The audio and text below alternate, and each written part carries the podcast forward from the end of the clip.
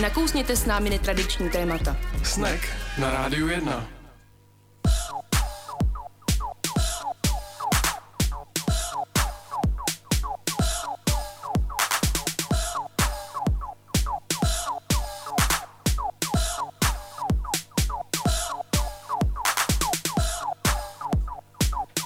osmnáct nula jedna na stanici Rádio jedna začíná pořad Snack, první v tomhle roce. Od mikrofonu vás zdraví Tomáš a Anička. Ahoj. Ahoj. Tak, milí posluchači, omlouváme se za minulý týden, kdy bohužel mě byl zrušen let zpátky do České republiky, takže jsme vysílat nemohli a tentokrát je to tedy první novoroční díl, tady ten živý, živý naživo vysílaný opět. Tomáši, co to, že se nebyl ve Švédsku, ale v Jižní Americe přes Vánoce a Silvestra? No to je pravda, no. Uh, mně by to asi doma neprošlo, kdybychom jezdili jenom na sever, tak mám pocit, že je potřeba to i kompenzovat, ale i tak jsem viděl sníh, bylo to, bylo to dobrý, takže i tak jsem byl spokojený. Bylo deset stupňů, byl sníh a prostě to je to, co má Novotný rád, no. A co má Čile a Švédsko společného? Hmm. No, to je teda dobrá otázka. Určitě, no... Jo, tak nic, dobrý. Nic, to, to jsi mě zaskočila, teda, to, to nevím, jako nenapadá mě nic, ten jazyk neumím. Mimochodem... Já jsem na to vymyslela, já jsem včera viděla ten film Borg, McEnroe, který je hodně švédský a točil se v Praze, takže to by bylo, jestli jsi to neviděla, tak to je samozřejmě, ale to jsi to určitě viděl. Viděl. Přes, přesně pro tebe film, samozřejmě, no, no, jasný, je, no. Že to to, no, no hezký, roztomilý, doporučuju to lidem, je to hezký film, mi se líbil teda moc. Ale připomnělo mi to teda příhodu a bohužel opravdu jako románský jazyky nějak nikdy nezapadly do mýho života, vždycky to byly jenom ty germánský, a, ale tak i tak se člověk naučí nějaký základy, španělštiny aspoň trošku. Třeba Despacito aspoň. Um, no, to jsem věděl od tebe naštěstí, to, no, tohle slovíčko urá. Jsem se učit nemusel, ale třeba jako šunka, sýr, děkuju, prosím, tak nějaký základy jasný, jasný, jsem jako jasný. Byl schopnej. A uh, i tohle stačilo taxikáři k tomu, aby měl dojem, že mi má říct úplně všechno o svém životě, jo. Přestože prostě pochopil z tady těch čtyř hloupej slov, kterých jsem byl schopnej říct, jako že neumím vůbec nic, tak uh, se ještě ujistil otázkou, umíš španělsky? Já říkám ne. A pokračoval příběh asi na půl hodiny, kdy mi prostě potřeboval opravdu říct úplně všechno. Uh, dost se mi teda akorát líbilo, to bylo jediné, co jsem tak nějak slyšel, když se ptal na Československo, tak říká, no a tam se to po válce dost rekonstruovalo, že jo, jako ten režim, tak jsem si říkal, jo, to byla hodně zajímavá rekonstrukce. Rekonstrukce státu, vysloveně, ano, ano, to je a, pravda. Nevím prostě, čím to je, no, je to prostě nějaký syndrom. Já taky syndrom... nevím, že ty si prostě tváříš hrozně jako nepříjemně. No, no to právě říkáš. Vysíláš ty jako energie, že, že se s tebou nemají lidi bavit a stejně se s tebou baví ty taxikáři jako úplně pokaždý. Taxi... Ani se mnou se tolik nebaví. Taxikáři a doručovatelé balíků, to jsou moje skupiny, který mi prostě řeknou všechno a já nevím, čím to vyvolávám. Prostě. Já jsem dneska jak jednoho měla doručovatele balíku a ten mi řekl vůbec nic, jsem jenom ukázal sám podepsat pro jistotu, už jsem mu nemluvil. No, to je můj sen. Hmm. To, ale to máš objednanou nějakou special službu, ne? Nějaký mute service. Musíš je předtím trošku jako vycukat tím, že tam budeš doma, pak nebudeš, pak zas budeš, pak bude tvůj manžel, pak nebudeš. Oni se myslím tak naštvou, že už pak s tebou nemluví. To je takový tajný trik z mé kuchyně tady zásilkové, no. Ale nevadí. No a ty jsi byla na Vánoce v germánské zemi. Já jsem byla v rakouské zemi. Já jsem byla dole, na horách, u mámy, s rodinou a přáteli, takže to bylo krásný. Bylo hodně sněhu, byli jsme na bruslích, Na, na horách, všude, všude možně. Hezký to bylo. A dost času jsem, a bylo to zní, že to byla nějaká hrozně jako aktivní dovolená na sněhu, jo, tak jenom chci upozornit. No tak samozřejmě, že na Instagram jsem nedala to, že jsem většinu času prostě ležela a četla, protože to byl můj plán na prázdniny. Přečíst hodně knížek, což se docela povedlo. Já teda si dovolím prozradit jednu věc, ale tam mě rozesmála z tvých fotek asi úplně nejvíc, kdy Prosím. tam uh, ležíš uh, v laguně ještě s uh, přítelkyní. Ježíš, teď vůbec nevím, jak se ty vztahy popisujou správně. S mojí jakoby švagrovou. Švagrovou, no právě.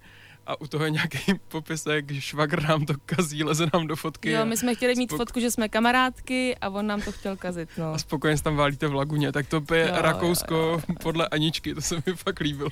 Ne, to Rakousko je skvělý, já to mám prostě ráda. Je to tam hezký, no. Já, je to, to tam... to, no. Bylo to fajn, no. Tak jak vidíte, tak pořád moje radiopsychologie pokračuje i v tomhle roce. My tady s Aničkou začínáme uh, s těmi našimi splíny a všechno, co máte rádi, uh, tak vidíte, pokračuje náš život i dál. Uh, mimochodem díl o psychopatech je jeden z nejúspěšnějších vůbec uh, t- a evidentně vás zaujal, tak děkujeme za vaše zpětné vazby. Budeme se více věnovat takovým tématům. To reflektujeme. Reflektujeme to. A já ještě si dovolím takovou jednu věc. Mně se normálně sny nezdají, nevím proč, asi na ně nemám čas, o tom se možná dneska taky budem bavit, ale když mám dovolenou, tak to většinou doženu. Většinou se mi během té dovolený jako vzdá všechno možný. A dnešní hudbu, která bude hrát, tak jsem vybral podle snů a ke každý vám něco řeknu. Takhle napínavý to. Tak to je super. Bude. Jsem si mimochodem vzpomněl, že nám Vít Mesára napsal, že hrajeme nudný písničky, tak o tím ho zdraví, no mě, já, zdravíme. Já bych jenom chtěla dodat, že já písničky nevybírám, jo, ať už Vítkovi Masarymu nebo komukoliv, jo. Samozřejmě tak... ti děkujeme, Vítku, za, za tenhle pěkný komentář. Tak a první písnička, která bude hrát, a, tak to byl Aničko Sende, se mi zdálo, že my dva spolu jsme si založili hiphopový rádio. Přišlo mi to úplně neuvěřitelný, že my dva prostě spolu máme hiphopový rádio. Ale řekl jsem si, dobře, najdu k písničku k hiphopu a teď si ji pustíme jako předělovou a pak už vám řekneme, kdo je s náma ve studiu. Yo, it's the verbal assault weapon with words uncanny. You can fool me, but I cannot fuck with Rudy Giuliani. Press the panic button, shit, it's the schizophrenic cannon. I can kill it from the west coast to the Atlantic. Nowadays it seems it's hard to maintain. Can't take the stress, it's hard, I'm going insane. If you can feel my pain, say yes, yes. If you can feel the pain, say stress. Pharaoh, I possess the skills to bring it to your chest with lyrics and manifestation for the entire nation. With His Excellency, Prince standing next to me, and especially the extra P on the F P. twelve zero zero, I stand tall and be a hero with time to stress. The Pharaoh won't fess. Crush, kill, destroy, stress. Crush, kill, destroy, stress. Crush, kill, destroy, stress. Crush, kill, destroy, stress. Crush, kill, destroy, stress. Crush, kill, destroy, stress. Crush, kill, destroy, stress. Crush, kill, destroy, stress. Crush, kill, destroy, stress. Crush, kill, destroy, stress. Crush, kill,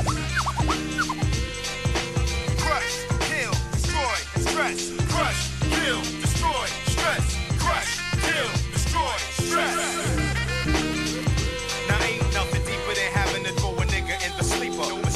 And take that shit from Lars Profess, yeah. Cause I be on the train trying to maintain, getting lower than the hole while the record man gain. And it make me wanna sting somebody with the shotty, cause I can't relate to living less than great. So while I make a fat beat to eat, some of my mans from John Brown High School is sleeping in the street. That stress shit is ill, if you let it, it will. Have your ass on the staircase, smoking a grill. Never that for me, nigga, my name's Extra P. I can't afford to be stressed the fuck out at ninety-three or ninety-four. Cause everybody know my solution to being stressed is looking at the front door.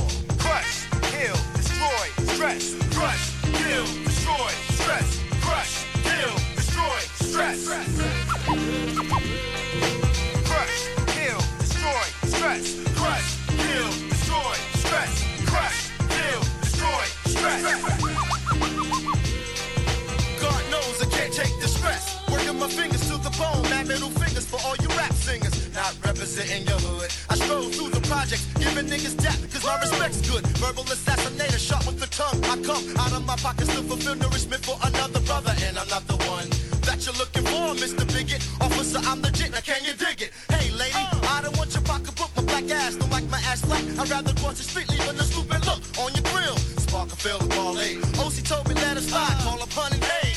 Extra large professor, give me the rest of that old fuck. Someone I left the rhyme on the dresser, all that dilute. He's in this, rest in peace, you're in here. Pregnant sisters be the daddy, I know you're in there.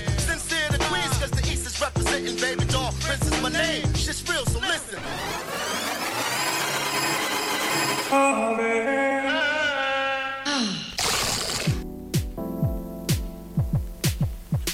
Ještě jednou využiju toho, abych vám popřál pěkný podvečer. Posloucháte pořád Snack na Rádiu jedna.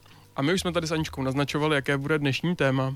Dnešní téma bude především výklad snů. Máme tady Martina Skálu, těší nás. Dobrý, Dobrý den. Podvečer. Dobrý podvečer. Anička mi nedovolila povídat si s kartářkou, tak jsme se rozhodli, že k tomu novoročnímu dílu dneska prvnímu přistoupíme jinak a budeme si povídat o snech, protože si myslíme, že to k tomu taky patří. A protože si myslím, že vykládat sny není to samý jako vykládat karty především. Je to to samý, nebo sny se vykládají jinak, je to víc nějaká jako už exaktnější věda, nebo je taky spíš do té ezoteriky mé vlastně oblíbené. Tak asi záleží na způsobu výkladu, ale víceméně je to velmi podobný. Můžete mít akorát ten zdroj je jiný samozřejmě. Docela, že? No, to se správně. No, no, ten zdroj těch snů je autonomní psychický proces, ten zdroj těch výklad, výkladu karet je, řekněme, nějaká synchronicita, jestliže bychom to chtěli brát vážně, ale u karet i u snů máte různý snáře anebo výkladové knihy těch karet, že těch symbolů, významů a tak dále a tak dále, takže v lecčem si myslím, že to je podobný, a nebo taky můžete postupovat intuitivně a, a v rozhovoru se ptát, co komu, který ten symbol říká a, a jaký k tomu má vztah, což je spíš taková psychologičtější metoda, než, než používání těch knih a snářů a tady těchto z těch záležitostí. Když jsem říkala, že se zabýváte výkladem snů, znamená to, že máte doma hodně snářů, nebo za vámi může kdokoliv přijít a vy mu vyložíte dle vlastního jaksi klíče jeho sny, nebo s tím člověkem ho učíte, aby sám si vykládal sny? Co to vlastně znamená? No, já spíš je vykládám právě v tom rozhovoru, ale musím se přiznat, že doma mám hodně snářů, opravdu mám. Tak si nějak se sešli, nazbíral jsem je za, za dlouhá léta, spousta lidí mě je nosilo jako dárky taky, protože věděli, že se zabývám snama a tak dále a tak dále, ale úplně moc na ně nevsázím při tom, při té práci se sny. Mně teda přišlo zajímavá ta paralela, když jsme tady na začátku povídali karty versus sny. Mm-hmm. U karet se podvádět dá, dá se podvádět u snů, dokážu já si nějak pomoct v tom, co se mi má zdát? No, tak taky se dá, jako, nechci říct přímo podvádět, ale podvádět se samozřejmě dá taky, že podvádí hlavně naše vědomí. Hmm. Hlavně naše vědomí podvádí, když si vybavujeme ten sen potom, tak často rádi zapomeneme ty špatné věci z toho snu a bagatelizujeme je a, a vyzdvihneme ty hezký, ty hezký situace a tak dále a tak dále. Takže takhle podvádíme sami před sebou, naším vědomím velmi často, a právě ty sny, ty sny jsou dobrý, protože, protože tady tyhle ty podvody oni odhalí a vyjeví často, vyjeví často tu, tu pravdu v nějaký jako opačný e, jiný poloze, než, než ji vnímá naše vědomí. No ale i ve snu, i sny můžeme nějakým způsobem jako do nich vstupovat, tomu se říká lucidní snění potom, když svým vědomím vstoupíme do snu a snažíme se nějakým způsobem ho uh, ovlivnit ten sen, a nebo taky si můžeme, nebo taky můžeme ovlivňovat ten sen, nebo snažit se ovlivnit ten sen tím, že třeba v noci před usnutím na něco myslíme, nebo, nebo se soustředíme, nebo si, nebo si uděláme nějaký rituál, který se k něčemu váže, a tím se potom ten sen může, může ovlivnit. Mm-hmm. To je tohleto největším, nej, takovým historicky největším příkladem v takovém tom pozitivním ovlivnění toho snu jsou například Asklepiovi, Asklepiovi, chrámov, Asklepiovo chrámové snění. Tam byly dlouhé procedury, Asklepius byl lékař antický, že jo, jak všichni ví, a, a tam byly dlouhé procedury, kde ten sen, kde se připravovali na chrámový spánek, a sen, který se, v ní, který se zjeví těm lidem v noci, který má být buď to ozdravný, anebo má alespoň napovědět, jakým způsobem se, se ten člověk má léčit dotyčný. Hmm. A oni se dlouho na to připravovali, dlouho se pročišťovali, očišťovali, různý procedury byly a tak dále a tak dále. Pak došlo k tomu chrámovému spaní, takže tam ulehli v tom chrámu a ten lé, lékař vlastně převlečen za Asklepia s Asklepiovskou holí, tam ty lidi obcházel a vždycky se jim dotknul čela tou holí a poloprobudil je, a tady tahle ta celá ta atmosféra, jak si dokážete představit, tak, tak jako teď konce jim tam ještě v tom polobdělým stavu zjevil ten Asklepios, tak a přinesl jim ten sen, tak, tak takovýmhle způsobem třeba ten sen se snažili ovlivnit, a často to i vycházelo k tomu, aby, aby sdělil tu diagnózu nebo ten způsob léčby, nebo dokonce ozdravil člověka. Hmm. Já jsem měla, jsem tomu chtěla dostat později, ale to lucidní snění, to je jako věc, která mě hodně zajímá. Na rozdíl od toho, až mě se sny, sny zdají hodně hmm. často a ne vždy jsou příjemný, nebo většinou jsou nepříjemný, dejme tomu. Jde to natrénovat, vstoupit do snu, ovlivnit ho, e, nějak zasahovat do té situace, nebo to se prostě musí jednoho dne mě stát nějaký, jakýmsi náhodou, zázrakem, omylem, nevím. Často se to spíš jednoho dne stane. Jo. A není to tak, jako, že od té doby člověk získá tu dovednost. Jako někdy se to stane, někdy se to nestane, někdy se to podaří, někdy se to nepodaří, když se to trénuje, může se to trénovat, tak se to samozřejmě je větší pravděpodobnost toho, že se to příště podaří taky. A dá se to i trénovat, třeba právě to, že se soustředíte večer před tím spaním hodně na to, abyste se podívali na svoje ruce ve snu. A jakmile se to podaří vlastně, tak hmm. už tam máte jakýsi ten vědomý, vědomý akt svůj volný, kde ten se nějakým způsobem ovlivníte, a to je taková jakoby první, takový první krok třeba, který se někdy při tomhletom tréninku používá. Vy sám osobně uh, to děláte, nebo necháváte ne. sny bejt, jak jsou? Já moc nemám rád lucidní snění, vpravdě. Jo, uh, no, no, je to no, jako, a kvůli čemu, že to je takový jako, kvůli tomu zasahování do toho? Kvůli tomu zasahování jo. toho vědom, hmm. tý vědomí mysli do toho. Já si myslím, že vědomá mysl má dost času, hmm. aby nás no, ovlivňovala přes den, a já mám raději, když ty sny, když ty sny hovoří nějakým spontánním a autonomním projevem, a když je my neovlivňujeme. Teď mám dvě otázky, nevím, kterou začít. Za prvý teda možná tím, že jsme s Aničkou popsali každej jinou situaci, že já říkám, že mě se sny skoro nezdají, Anička naopak často... Šíleně, šíleně se mi zdají. Zdají se sny všem, nebo... Zdají se všem. Akorát no, prostě akorát si to nepamatuju. Nevíš. No, přesně tak. Mm. To, to je to normální, to tady Anička může potvrdit, že já si nepamatuju spoustu věcí. To byste se jako prvním zbláznila, a pak by to dopadlo ještě hůř.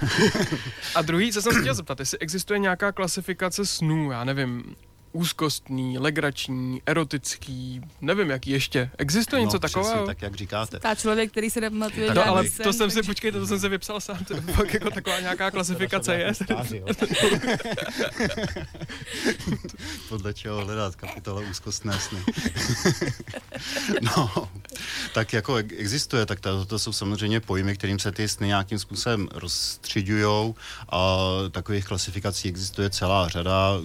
Často se používá klasifikace jako velký sny, archetypální sny, nebo takový ty sny, který se, který nějakým způsobem akorát zpracovávají zážitky z toho předešlého dne, a což jsou men, malý sny vlastně jakoby v tomhletom, v tomhletom pojmosloví. Jakože třeba se mi zdá, že jsem zapomněl v práci odeslat e-mail. No, jo, něco chvíli, takovýho, tak to je malej sen. Jo, jo, ve chvíli, ve chvíli, kdy jste to zapomněl odeslat třeba v práci ten e-mail, to nelze takhle jako jednoznačně říct, ale ve chvíli, kdy jste den předtím odeslal, zapomněl odeslat opravdu v práci ten e-mail, a pak a večer jste si na to třeba, dejme tomu, vzpomněl a trápilo vás to, a pak ten sen to začal nějakým způsobem zpracovávat, tak potom, potom by to byl takovej malej sen, ale tohle to může být třeba i jakýsi velký a archetypální sen, jako záleží na tom, komu třeba ten e-mail jste chtěl poslat, a třeba to mohla být zpráva pro pána jo, Boha, nebo něco takového, jako jo, takže... Mm-hmm. Já se teda omlouvám za své přízemní příklady, bohužel těch snů Aha. moc nemám, ta Anička by měla si tady dávat příklady. Já mám spoustu, spíš jsem se chtěla k těm snům, co se nám zdají často. A vím, že nejsem sama, komu se zdá o zubech vypadlých, o maturitě mm-hmm, no, a tak. To jsou klasický, klasický sny, no. sny, klasický sny. Ty zuby znamenají něco obecného, když to zdá tolika lidem. Mně totiž takhle, mně se ještě letos v čedu stalo, že mi opravdu vypadly ty zuby úrazem. A od té doby se mi to už nezdá, že se mi to vážně stalo, takže to docela pomohlo, musím říct, už je to lepší, ale tu maturitu, zase včera se mi to zdálo, že zase mě volají zpátky mm-hmm. do školy a říkají, ať se vrátím k té chemii. To už potom jsou nějaký, když to je takhle, to jsou pro takový nejčastější, to vím, že nejsem jediná prostě, mm-hmm. kdo je má. Dá se tam něco vypozorovat opravdu společného, nebo opravdu každý k tomu má ten jako svůj vlastní přístup. Já ne, já se omlouvám, no, zeptám jako legračně, jo, jo, jo, ne, ale... ne, ptáte se, ptáte, ptáte se správně, já zase ne, já úplně nevím zase, jak vám mám odpovědět, abych, abych posluchače ne, příliš nepobavil nebo nezmátnu. Záleží na výkladové škole, jako jo, tady třeba klasická psychoanalýza, ty sny o vypadávání zubů nebo o těch zkouškách neúspěšných a tak, tak, tak, bere, tak bere jako sny, který, který se symbolicky způsobem snaží stvárnit kastrační úzkost. A kastrační úzkost, to je zase jako právě ten psychologický, psychoanalytický pojem, který, který, když to řeknu takhle, tak si asi každý posluchač řekne, já žádnou kastrační úzkost nemám, a, a sny se tady tyhle ty se mně zdají, ale to je vlastně jako velmi hluboký nevědomý mechanismus, který pochází podle psychoanalýzy z, já nevím, období zhruba kolem třetího, třetího hmm. roku člověka a tak dále a tak dále, takže to člověk může mít, aniž by si to vůbec uvědomoval, a právě třeba to, že se ztrácí ty zuby, vlastně jako padají, tak, tak, tak tady tohle to může takhle symbolizovat. Ale třeba to může symbolizovat, když zas, já jsem z, spíš z analyticko-psychologický jungiánský školy, takže jsem spíš otevřený různým významům, než abych to jako redukoval. Ta freudiánská škola to vždycky redukovala na, tu, na ten vývoj té sexuality okolo těch tří let člověka. Takže třeba vypadnutí zubů je velmi, častý, velmi častá součást iniciačních rituálů. A tady, tyhleto, tady tohleto, ty sny o padání zubů, ty se velmi často zdají právě třeba li, lidem při vstupu do dospělosti, anebo mm-hmm. při nějak, v nějakých jako přelomových, přelomových obdobích životních. Takže to je takový, to je takový iniciační zranění, to taky může být. Já si myslím, že těch výkladů, výkladů může být vícero a spíš, spíš, mě, spíš mě zajímá, než abych jako to překládal ten sen vlastně mm-hmm. do nějakého vidělí řeči, tak mě zajímá ta řeč těch obrazů a to, jakým způsobem každý ten člověk ty obrazy sám rozvíjí a pokračuje v nich. Jo, takže to je taková ta snářovská metoda hodně. Padání zubů znamená... Moje babička četla v snáři no. hodně, já prostě hol to sobě někde mám asi. No. My se k Jungovi dostaneme v dalším vstupu, mm-hmm. teď musíme naše povídání s Martinem Skálou na chvilku přerušit, je tu další písnička, takže Aničko, řeknu ti svůj druhý sen, který se mi zdal během dovolené. Představ si, že jsme byli na švédské radnici spolu a čekali jsme na to, až dostaneme od švédského krále ocenění za to, že propagujeme Švédsko ve vysílání Ježiš, tady v České republice. A jak jsme tam čekali ve frontě spolu s dalšíma nominantama, tak se, tak se kolem nás prošla švédská královna, pozastavila se u nás, my jsme se jí uklonili a já jsem ti překládal a říkal jsem, uh, proč tam jsme a co děláme v České republice. Takovýhle sen jsem měl. Tak super, teďka už dej písničku, ať to může náš hosti vyložit, pomoct vyložit. Years in, but I see the same margin. Either you're making a career or you're moving out of here, or you a part of the problem. And seeing yourself you transcend. It's easy to blame everything but the win. If you're putting in time just to be knocked down, then it's equally hard to maintain it. Man, wanna be what they expect you to. Birds of a feather, they can never tell you what to do unless you play their game. Yeah, unless you win their game. Go. The reason I'm alive, when it's so hard to survive, love is the only thing that matters, that's all I do is fight. Chase that money, make that money, spend that money, love that money, chase that money, make that money, spend that money, love that money, chase that money, make that money, spend that money, love that money, tell me what to tell the youth. I know people that were born, how they feel at home. I know people that were born, how they really don't. Some friends came from a war, lost parents and siblings and relatives, really though. Everybody knows it's hard, and not everybody earns their scars. But that's the perils of life, and it's never been fair. Out here, gotta take what you want.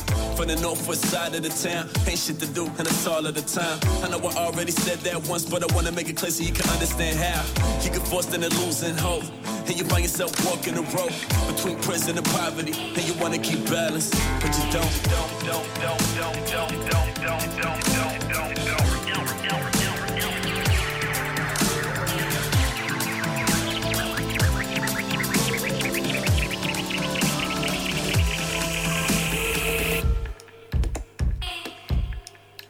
Go. That's the reason I'm alive, when it's so hard to survive, that is the only thing that matters.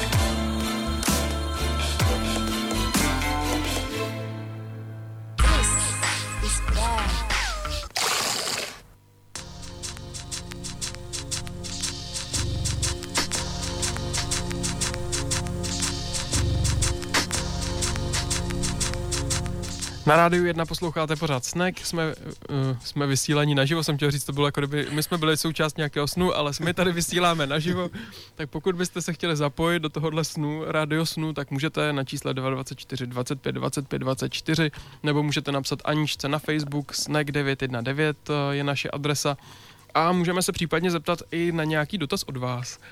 Já jsem tady vyprávěl a nestihl jsem to dopovědět, že když jsem se připravoval na tenhle díl, tak mě zaujalo, že vlastně na YouTube se dají dohledat videa uh, s Karlem Jungem uh, z šedesátých let, našel jsem tam nějaký záznam rozhovoru pro B B C z roku devatenáct set šedesát.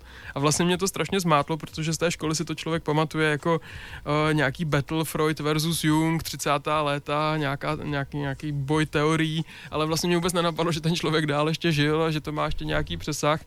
A uh, mě je teda strašně sympatický, v tomhle betlu jsem vždycky víc fandil jemu, ale uh, jenom, že mě vlastně se hrozně líbilo ho vidět uh, naživo, jak, jak vypráví, prostě takový distingovaný pán uh, pro toho moderátora z B B C a byl, byl to strašně hezký zážitek, tak to bych jenom chtěl doporučit všem ostatním, pokud, uh, pokud nás posloucháte, pusťte si Junga na YouTube, je to, je to fakt příjemný, je to jako, jako, jako milý pro, propojení toho, co člověk ví ze školy, nebo si někde přečet s tím, jak opravdu vypadal, jaký byl.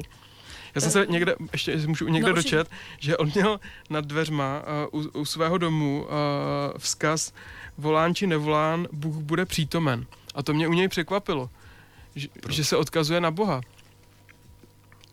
No, Jung se odkazuje na Boha velmi často. V, v mnoha svých dílech, mnoha svých dílech se vyrovnává s otázkou náboženství.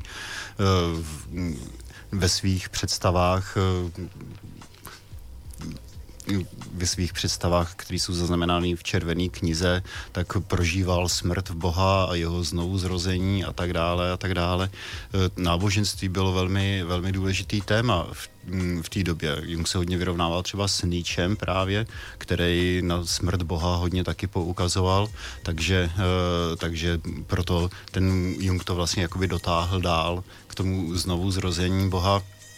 Jeho otec byl evangelický pastor Jungův, otec jeho matky byl rovněž evangelický pastor, tak u, Jung si myslel, že u jeho otce, u Jungova otce tedy, že ten ztratil víru vlastně, že to náboženství u něj nebylo, nebylo živé, což ho nějakým způsobem rmoutilo, překvapovalo, to se snažil revidovat a Já, já říkám, že Jung se vlastně, Jung, Jungovi se vlastně podařil ta, takový huronský kousek, a sice, že propašoval náboženství do moderní vědy jakýmsi způsobem. Mm. V podobě archetypů, v podobě nějakého vnitřního mýtu člověka, v kterým žije, v podobě třeba právě i snů a podobně. Od té doby třeba Hillman, Jungův žák, říká, že boho, bohové k nám dneska promlouvají pomocí symptomů a, tak, a podobně.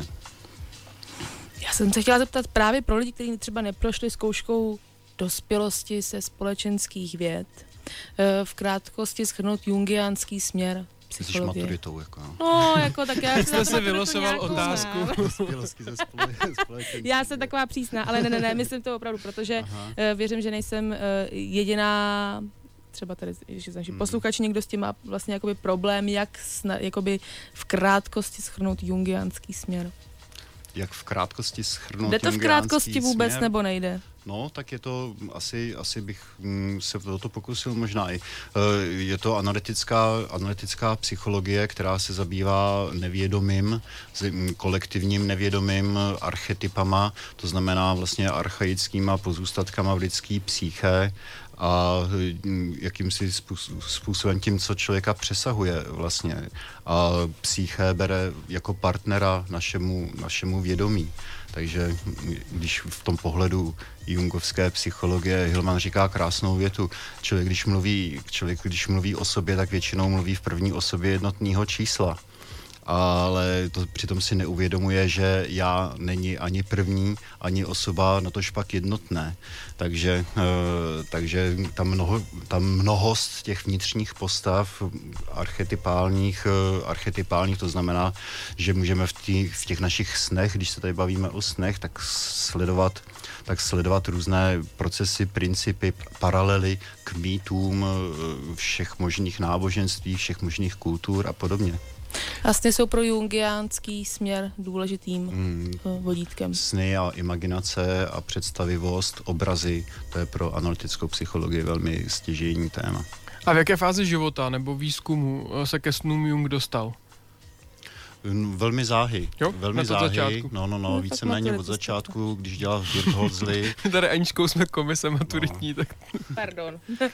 Když dělal v Burghölzli na klinice, tak tam zkoumal komplexy a nevědomí a při té příležitosti se mu dostalo do ruky, dostal do ruky Freud, Freudův výklad snů, to byla první knížka od Freuda, kterou si přečetl, kterou byl fascinován, ale, ale zabýval se zajímal se vlastně jako snama a nebo různýma těma představama, imaginacema už daleko dříve. Inspiroval se u Swedenborga, u Charcot, což je ta spíš mystik nebo, nebo křesťanský myslitel, ale u psychologů jako Charcot, Janet a podobně, ti všichni se, ti vši, ti všichni se snů nějakým způsobem jako dotýkali, takže, takže to, to byl jeho zájem. Hmm. A já neznala Jungova díla tak podrobně. Jung sám někde své sny zaznamenával a zpracovával. Je o nich nějaké svědectví? No to právě v té červené knize V té červené knize nejvíc. V té červené knize a ta Filemonova nadace teď on připravuje k vydání černý sešity, protože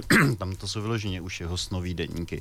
Deníky jeho snů a představ. V té červené knize je potom přepisoval, zpracovával a, a komentoval. Ale, ale stejně to je víceméně spíš umělecký díl, než psychologický, než odborný.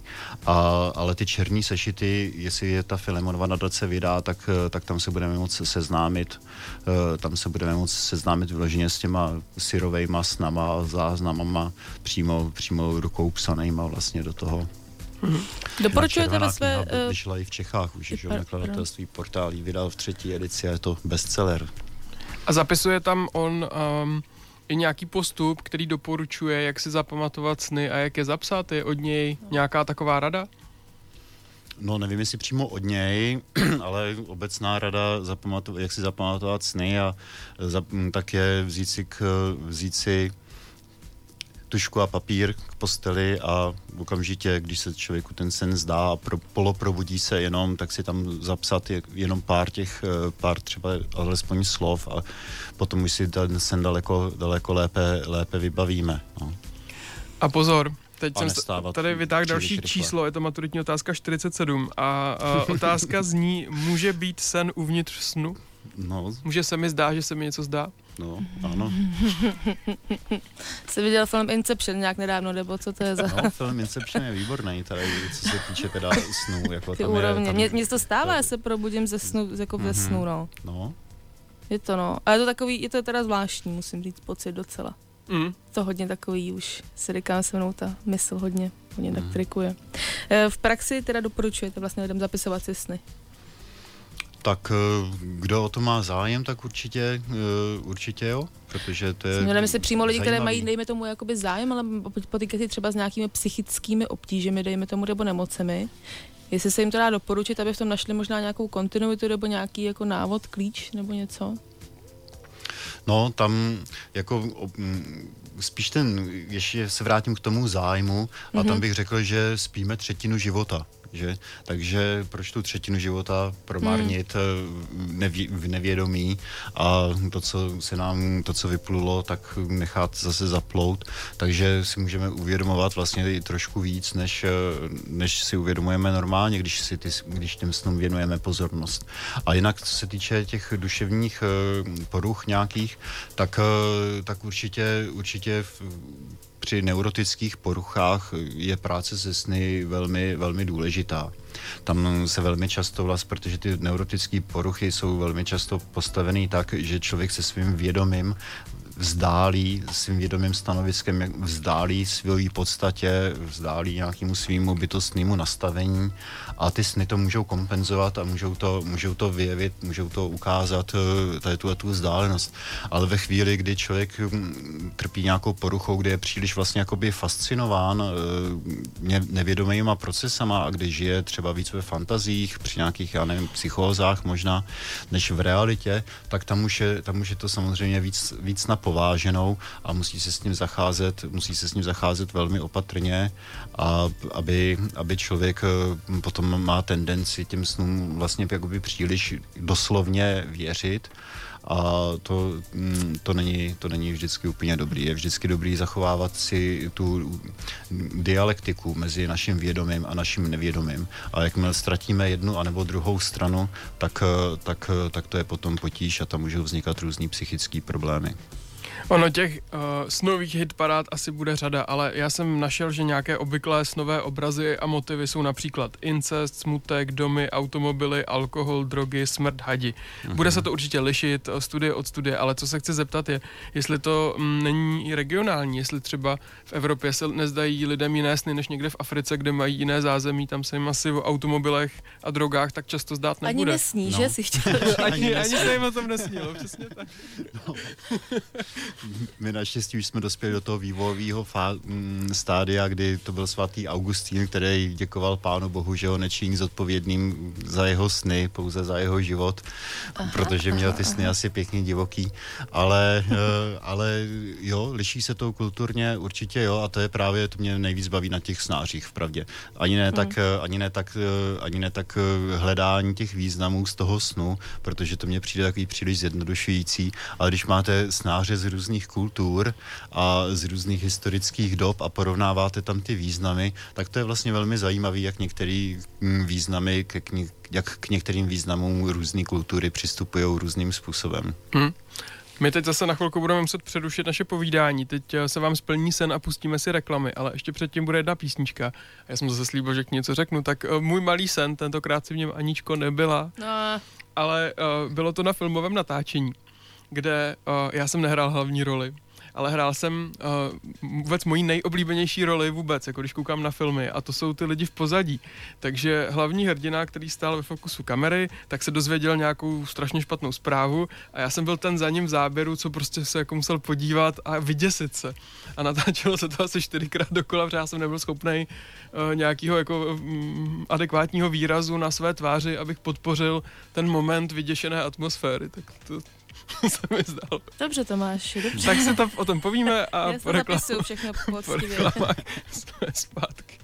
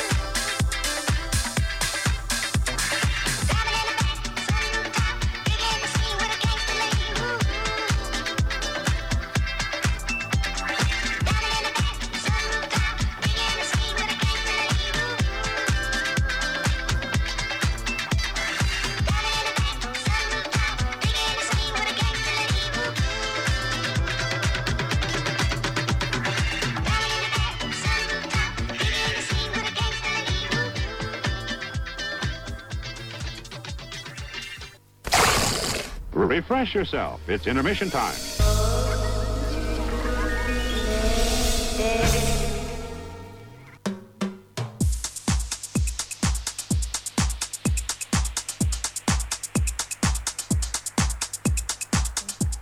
osmnáct čtyřicet pět posloucháte Rádio jedna, splnil se vám sen, skončily reklamy, reklamní blok a jsme tady zpátky s naším pořadem. A někdo na Rádiu jedna na Facebooku napsal, že to je nový pořad, tak děkujeme. Ale každý sen jednou skončí, milé děti, tak i my už máme finále před sebou. A dneska si povídáme s Martinem Skálou. Ještě jednou hezký večer. Hezký Já tady večer. Mám vzkaz od Felixe lomeno Anešky, který přečtu a navážu na ně svým dotazem. Je to ahoj, jakoby když přes den něco vidím, tak se mi o tom občas zdá, jsou to i maličkosti. Můj dotaz je, jestli existuje něco jako náhoda, nebo vlastně všechno, co v tom snu je, má nějaký význam? Všecko má nějaký význam, i nejenom ve snu, ale i ve skutečnosti. Jde o to, jde ale o když to, je to, jaký... když vlastně, že jo, v tom snu já třeba nevím, jak ostatní, Tomáš, Tomášovi se nezdá nic, a když mluvím za sebe, tak ne, jako zdávají se mi ty sny do děsivých detailů, ale nezdají se mi nějak jako ve velkým, jsou to vlastně jako v malém měřítku, já bych se na to dívala prostě hodně jako zazumovaně. Mm-hmm. Takže logicky tam nevidím jako veškeré ty věci, takže ne každý tento, tato věc to nedostane do snu. A tak která se tam už dostane, tak jí logicky já přidávám nějaký větší jako význam. Ale je to možný, že to vlastně nic neznamená, no ten sen je jako tak no prostěro, tak jako tam je. Spíš vaše duše tý přikládá nějaký větší hmm. význam. Když bychom se na sny podívali z, neuro, z neurovědeckého hlediska, tak vlastně oni, jedna z jejich funkcí, oni mají víc funkcí teda, ale z jedna jejich, z jejich funkcí je ukládání zkušeností do dlouhodobé paměti.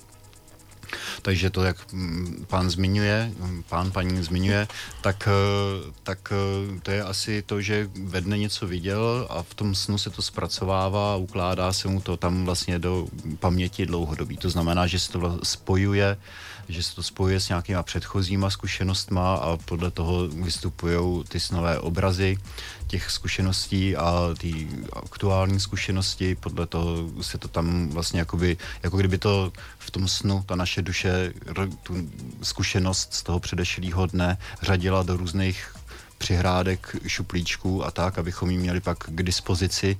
Takže vždycky, když se otevře ten šuplíček, do kterého to patří, ta zkušenost nová, tak se tam vyrojí pár dalších, pár dalších zkušeností, které tam v tom jsou. Takže všecko má nějaký svůj význam, ale, ale je otázka, jaký něco má. Něco je, ně, některý významy jsou pro nás důležitější a některý až tak moc třeba ani ne. Myslím. Ale vždycky, když se to zdá v tom snu, tak je vidět, že to má nějaké, nějakou, nějakou svoji psychickou, psychickou energii to nese a vlastně co se týče psychologie, tak všecko, co má psychickou energii, má pro naši duši význam. Máme našim, máme našim snům věřit? No, některým jo, ale jiným ne. No, pro snu jako nevědomí, uh, jestli si věřit nebo je pod, podrobovat nějakému spíš jako podezírání a... že se o ně dá upřít o ty sny. Zase ten dialog, jako já si myslím, mm. že zase zpátky ten dialog našeho vědomí s nevědomím, naší bdělý mysli s naším snem navázat, uh, klidně i kritický dialog, a, ale když zůstává tenhle ten dialog, tak, tak je to v pořádku. Ve chvíli, kdy se ten dialog ztrácí a když těm snům začneme bezmezně věřit, tak uh, nebo naopak vůbec jim nebudeme věřit, tak, uh, tak je to jakási jednostrannost, která, která není úplně mm. dobrá. A to je i ve starých kulturách, to není jenom v psychologii. Tam vždycky se rozlišovat, některý sny se slal Bůh a těm se, ty se splnili, ty se vyplnili, jiný, uh, jiný sny, tam démoni šálili člověka a ty se nevyplnili, nebo ho zavá, sváděli na nějaký špatné cesty a tak dále a tak dále, takže vždycky se tohleto rozlišovalo. Nikdy to nebylo jednoznačné, že se snům věřilo na sto procent anebo nevěřilo vůbec. Což mě ještě teda připomíná, což mě odraz, který mě jako zajímá od začátku, jestli člověk jako vy, který se zabývá výkladem snů, používá pro svůj život a ne, jeho koloběh a nějaký jako vývoj slovo sny nebo cíle. Jestli vy máte sny nebo cíle. Sny. Jsou to sny. No, Není, no. Ne, ne, nestahujete to jenom čistě na to noční snění nevědomé, jsou to i nějaké vaše životní sny.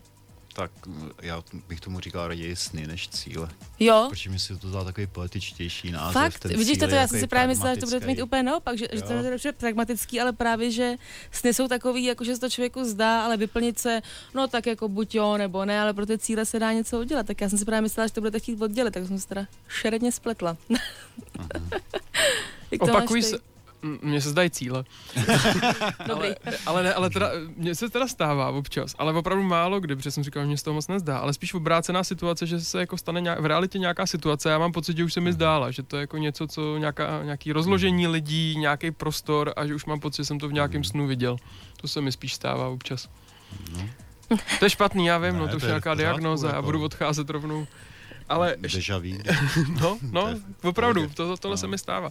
A tak deja vu není sen, ne? Technicky za to, nebo je? Ne, tak jako když mám, když mám, prostředí, který jsem vlastně. Když mám ve skutečnosti pocit, že se mě to zdálo, nebo už se mě to stalo, tak, tak tomu se říká deja vu. To jo, a to ale... je jako, že jsem to už se to zažila, ale ne, že se mi to zdálo. To... A, jestliže to není jenom pocit, jestliže to je realita, tak pak jste měl asi nějaký anticipační sen, nebo přímo věštecký sen. Asi to tak bude. Těch kategorizace těch snů, tak to jsou další kategorie tady hnedka. To, to zní pravděpodobně u Tomáše zrovna. Já si myslím, že Tomáš rozhodně bude mít samý věštecký. Přesně tak. O těch mailech, co se musí poslat. Aspoň zatím to tak vypadá. Vždycky, co se mu zdá, tak to pak hraje písnička. Právě, já čekám na svou velkou příležitost, až to tady celý jednou změním. Tím, tím, ale tam se teda teď už zase vážně. Um, opakujou se sny lidem? No, samozřejmě. Nebo je každej unikátní? Opakujou se...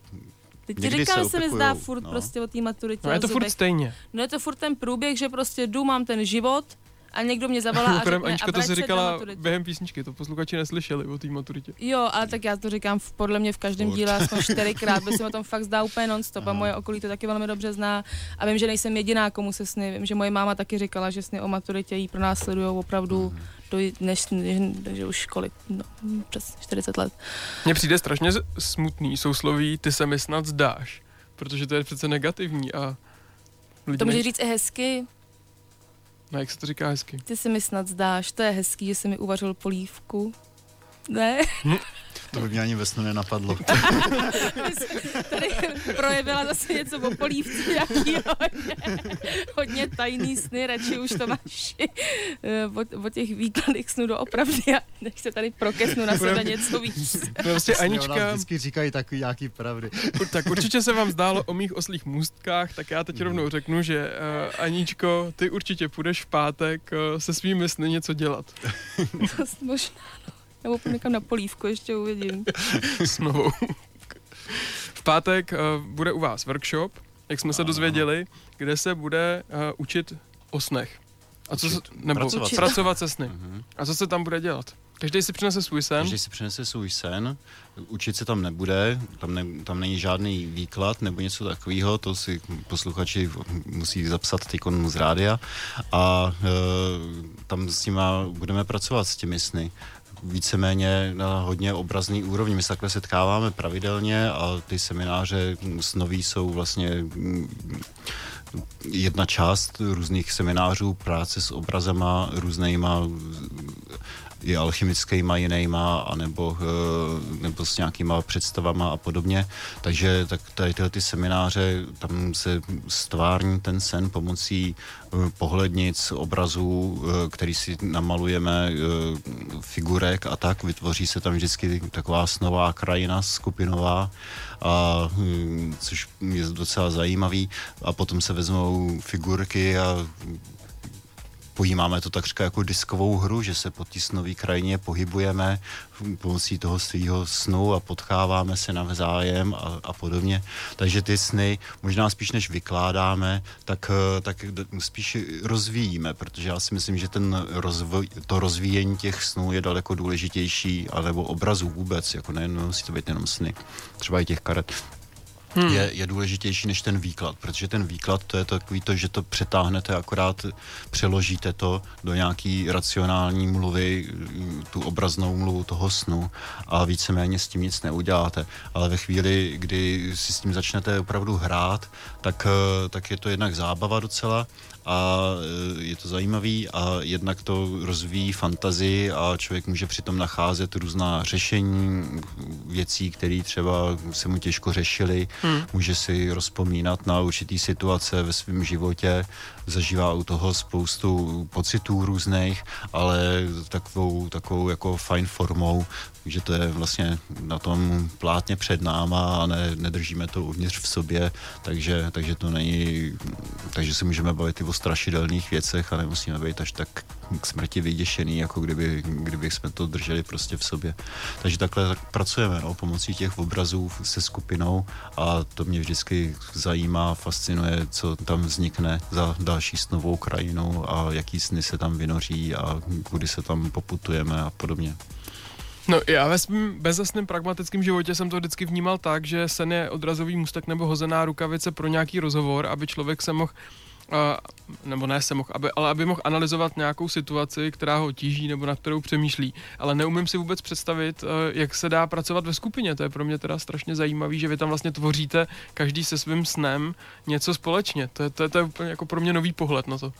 No, tvoříme, já si myslím, že to se... Dá se, dá se ve skupině pracovat velmi dobře se snama. Není, je to, to, co říkáte vy, že to je takový jako odrazový můstek pro rozhovor, pro řešení nějakého potíže, tak nejenom odrazový můstek bych doplnil, protože nevědomí podle analytické psychologie jungovský alespoň plní kompenzační funkci vědomí jednostrannosti.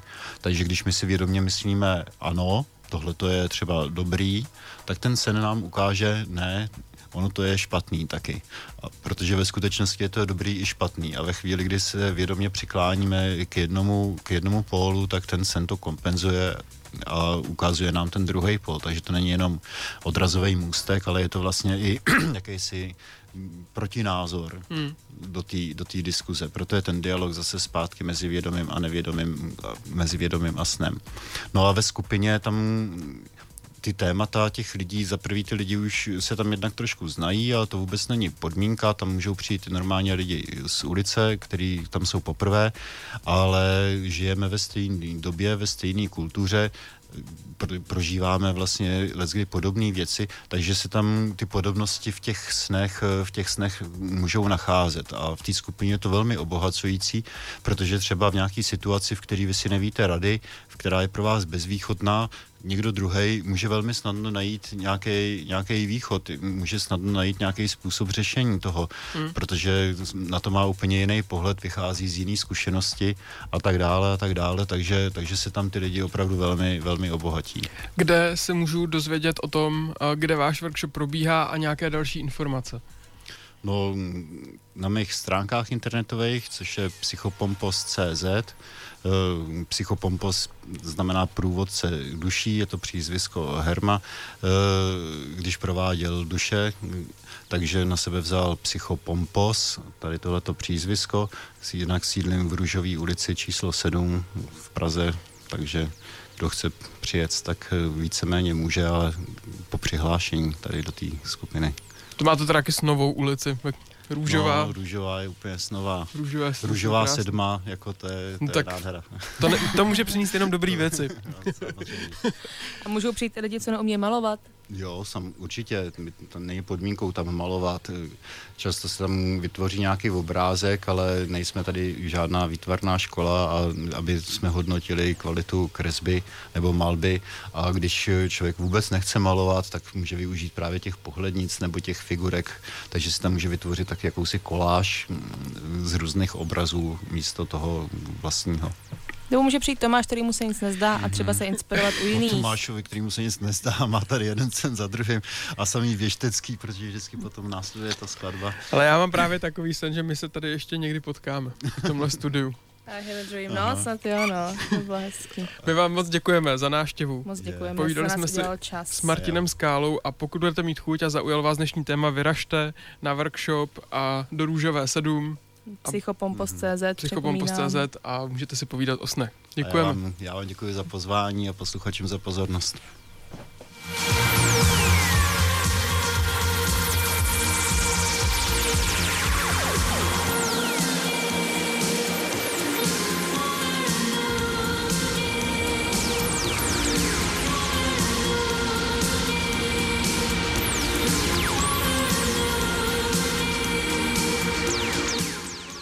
Dneska to strašně rychle uteklo, my už jsme na konci, máme, máme přesně sedm hodin, což už jsme tady měli vládu nad studiem předat Josefu Sedloňovi a jeho snovým C D Nonstopům, tak ještě se sem vkradem s naší snekovou noční můrou, abychom se s vámi rozloučili, konkrétně Anička, která ráda vaří polévky.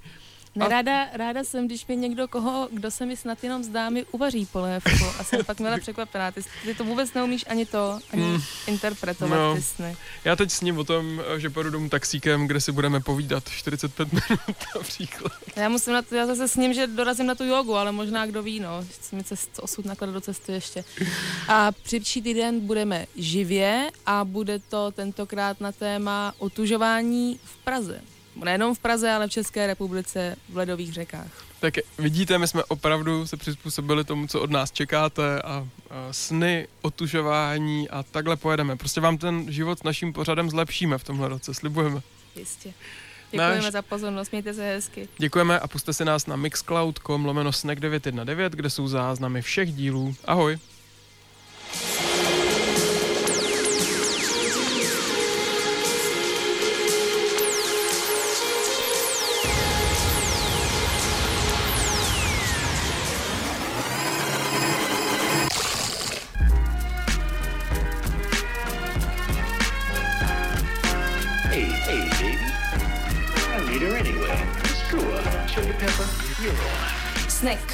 Svačina pro váš metabolismus se podává každou středu od šesti na devět set devatenáct F M.